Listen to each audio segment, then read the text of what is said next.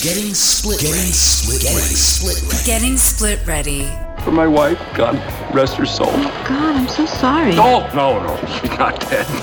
We're just divorced. Unscripted and honest discussions on divorce and separation. Getting split ready. What was I supposed to tell him? I divorced you from the show? Here's your hosts, Doug Katz and Mariah Pleasant.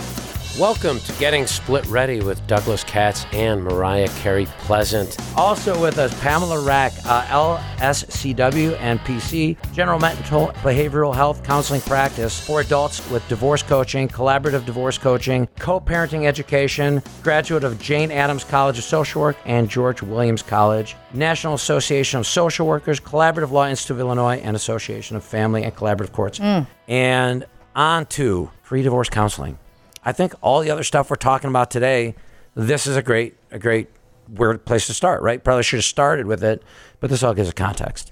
Well, uh, it, it is really, really, um, it, it's neat because the, the pre-divorce counseling has so much to do with, again, beginning with the end in mind. What is it this is going to look like and what is it that, how, what do I want my story to be about how I conducted myself and what that looked like, settlement aside and, and details aside from an emotional standpoint. So when I was thinking about this and preparing, I, I was thinking, okay, I think we maybe go back to why do people marry? Why, why are we even doing this when the divorce rate is this high and second marriages have an even more abysmal uh, rate? And oh my gosh, what about the people who marry their spouse that they divorced and get remarried? So there's That was you our know, that was our split ready trip. Yeah, that number seemed high though. You said six percent. I, I questioned that statistic, but I, I didn't you. come up with the statistic. I had to. I mean, I Google those. I Google those. Well, if it's- if it's on Google, someone it's- called it's me out sure. on that. They're like, they called me out on the Democrat and Republican one.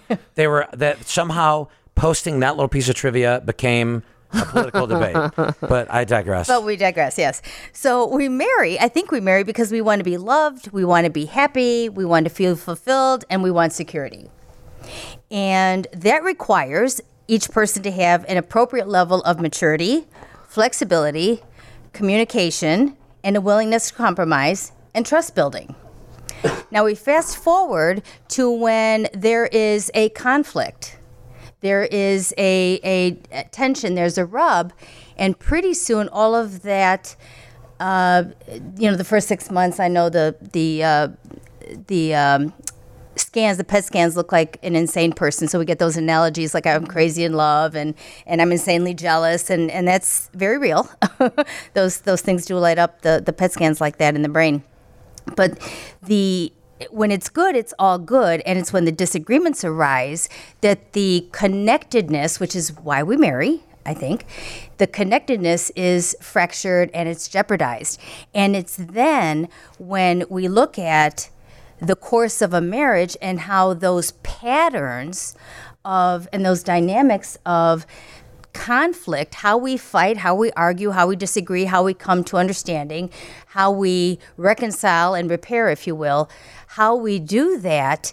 And much of the time, there aren't checks and balances along the way for that. So, what we have is people who just get really, really good and get better and better because they're practicing it more and more of how to, in a, in a toxic cycle, work things I don't even know if it's out or work things through. I, I don't think that happens. So what what pre-divorce counseling does is a lot of the really important stuff like get get your health in order. My my clients all have to get a physical. Uh, they all they all have to get a physical. I refer to a chiropractor. I make sure that they they have a real clean mindfulness. Um, I often refer to colleagues that have expertise that I don't, and really have them understand what their part is, not only in the demise of the relationship, because they had a part in it too, but then understanding how it is that they look to their spouse who they're divorcing to fill the needs that weren't filled along the way. So we're looking to the person that we married for the love, the happiness, the fulfillment, and the security. And then because emotions hijack logic, we regress to unhealthier reactions and end up feeling all the way through the divorce process, and sometimes, and I mean this in all love, feel unloved, unheard, disrespected, unhappy, unfulfilled, and insecure with the attorney and with the spouse that they're divorcing. So the the whole thing gets so blurred because what they started what what couples started out doing there isn't a pivot in the expectations of the divorce. So I I really concentrate heavily on are you really ready to do the divorce? That was, are, are you I really saw you doing smiling that? and nodding, and I thought that's awesome. So people come to you because they think they got to lawyer up, right? That's what I you got to lawyer up. You got to, you know, protect your best interest. When people come to you, how often do you say no? You really need to go through this this first because Mm-hmm. many reasons. I'm actually quite happy to say to someone, "You're not ready." And um, typically, the person who comes in who's not ready is really hyper emotional, and they're clearly looking for you to fix it. And mm. I can't fix it. I can fix a divorce, right? I can fix a judgment for dissolution of marriage. I can fix your child support. I can fix your maintenance if you're entitled to it, right? That's my job, but I can't fix you. And if you're looking to me as an attorney to fix you, or you're still really on the edge, or you're just not there, I tell them I just don't think you're there. And if you need to or want to go speak to another attorney, I will give you some referrals. But, you know, maybe you should go to therapy. Maybe you should think about this. Um, you know, maybe you shouldn't be making this decision two weeks after you've just given birth, right? Or your spouse has just given birth. And I right? love when you tell like. I know there's stories behind every time you throw one of those out because you threw some stories out at that one meeting that we didn't get to. But I know that that's from experience, not from pulling out of thin air. Right. I mean, if you are in my office crying your eyes out because you cannot believe you got here and how could this happen, you are not ready. You are, you, even if you need out of that marriage because it's, and I can see it's not going to, right? I can see it's not going to survive from what you've told me. If you're not there, you can't do this process, and you need to speak to a therapist.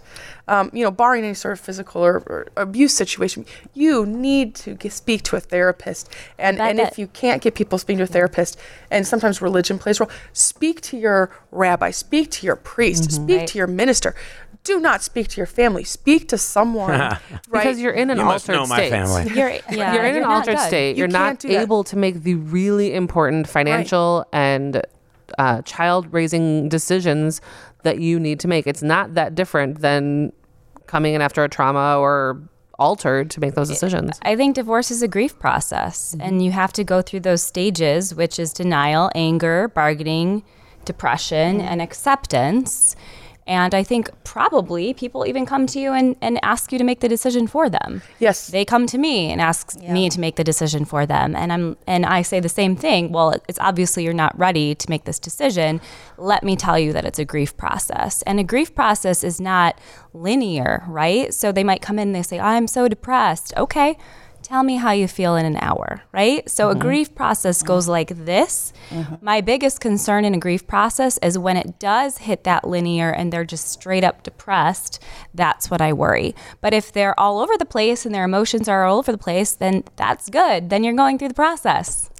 It's also very, very common to for the client to project their needs and their expectations on the attorney. So I work really closely and I, ideally collaboratively and amicably with the attorney because you take a hit from the clients as well because if they're looking for the protector, they're looking for a, a person who's going to make the decision for them, those expectations and those roles are projected onto you, and that causes a lot of tension in the relationship between what it is that you want to do for them and what they're expecting from you. And once those emotions get involved, that jeopardizes the relationship you have with them as well. It, it is, and it's it is physically and emotionally mm-hmm. exhausting to deal with someone who is your client who's not there.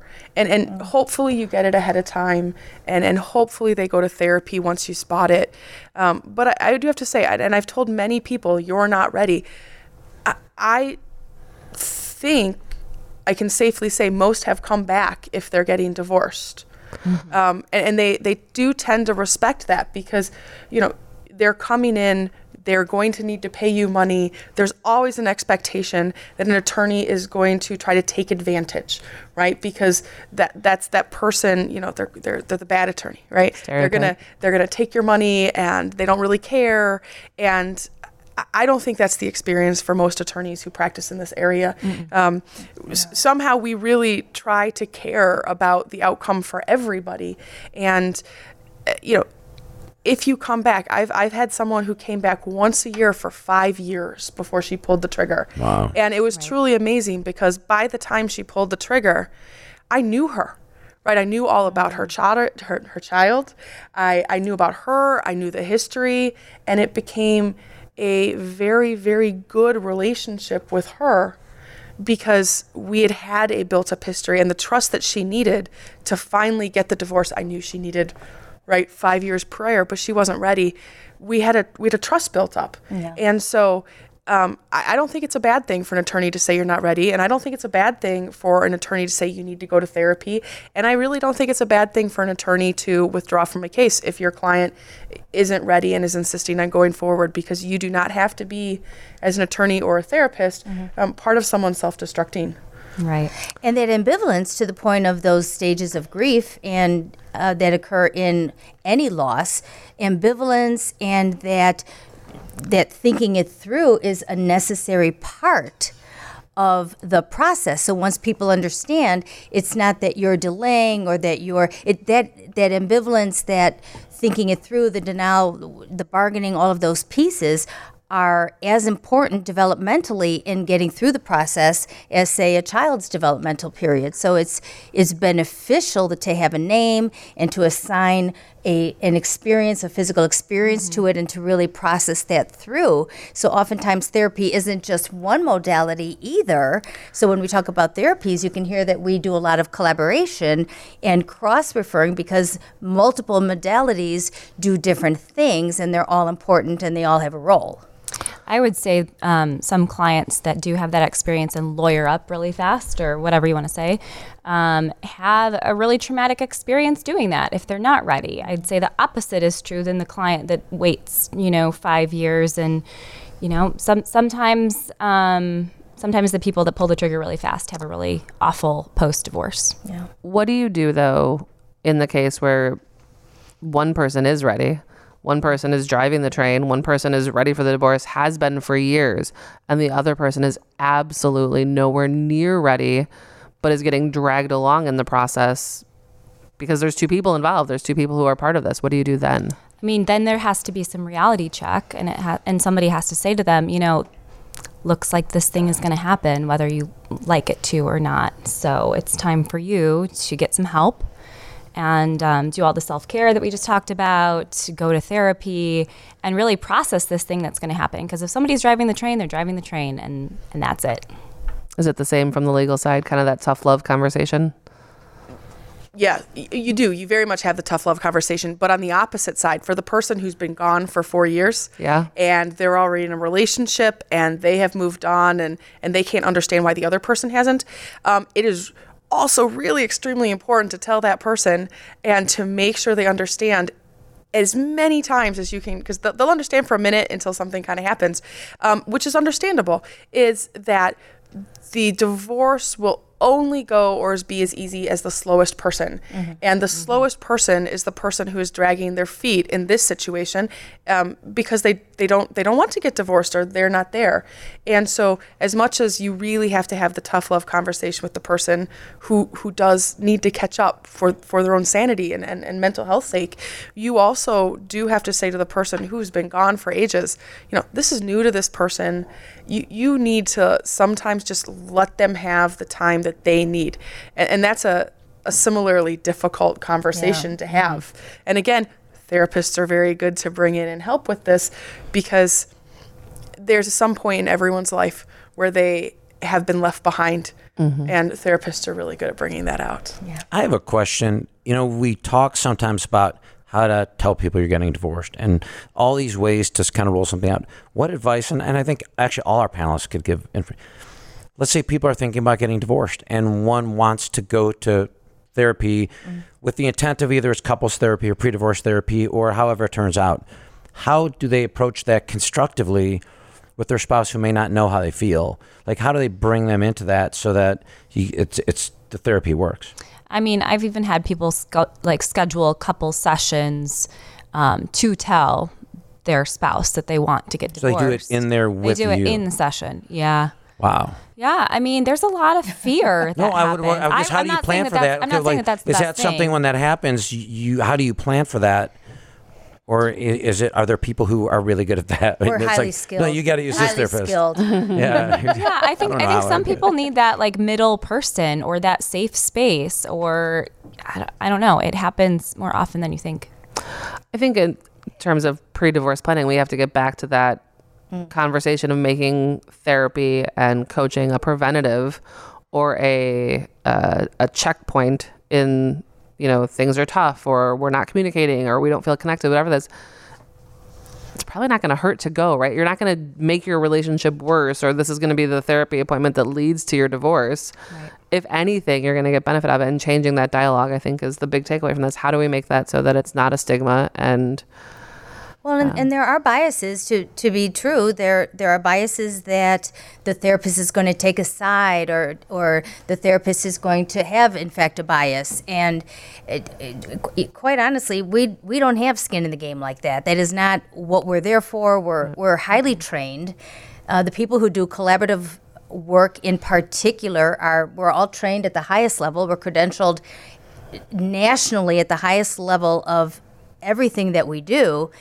And so when we're we know how when we're blindsided, we know how to handle that. We know when people don't um, aren't ready to hear what it is that needs to be heard. That's where the pre-divorce counseling is helpful because it's also where the attorney in collaboration with the attorney the attorney i can send the person over and say you know what please walk this person through the divorce process so that mm-hmm. they're clear on this is what it's going to look like. People aren't afraid of change. That that is that that has not been true for decades and i'm here to to eliminate that right now. We're not afraid of change. We're afraid we're we're we're concerned about the ambiguity. Once that there's a known entity about this is the process, this is the road, this is what the legal system does and doesn't care about, this is what it is that these different roles and responsibilities are, with really clear supporting boundaries, where we'll take care of you, but we're also going to take care of the issue. That then really brings a person into cooperation and eases the resistance or the hesitation because there is a way. You know, we have the answer, of course. If someone doesn't know the steps of divorce, where can they go? Splitready.com, of course. Yep. Yeah. Yep. So thanks, great guests. Yes. Thank you for listening to the Getting Split Ready podcast. And if you or someone you know is going through or thinking about a divorce, check out our website, splitready.com. Take our assessment to determine your DRQ, divorce readiness quotient. I'm just kidding, that's not a real thing. Um, but you can get through your divorce Yes. with your finances, still like integrity, and sanity intact. We can help you. Don't forget to like us on social media, which we said, of course, was the devil today. But like our Facebook, follow us on LinkedIn. Our podcasts come out every week. You can find us wherever you get your podcast, as well as on YouTube and Facebook. And you can still like us even if you're not going through a divorce. That's Let's get rid of that right. stigma too. Yes, somebody knows someone going I've through a liked you. divorce. Thank you. So thanks so much, guests. Really. Thank you. Thank you. And if you are thinking about divorce, please visit splitready.com and take our free assessment. You can come through your divorce with your finances, your integrity, and your sanity intact. Be informed, ask questions, and be split ready.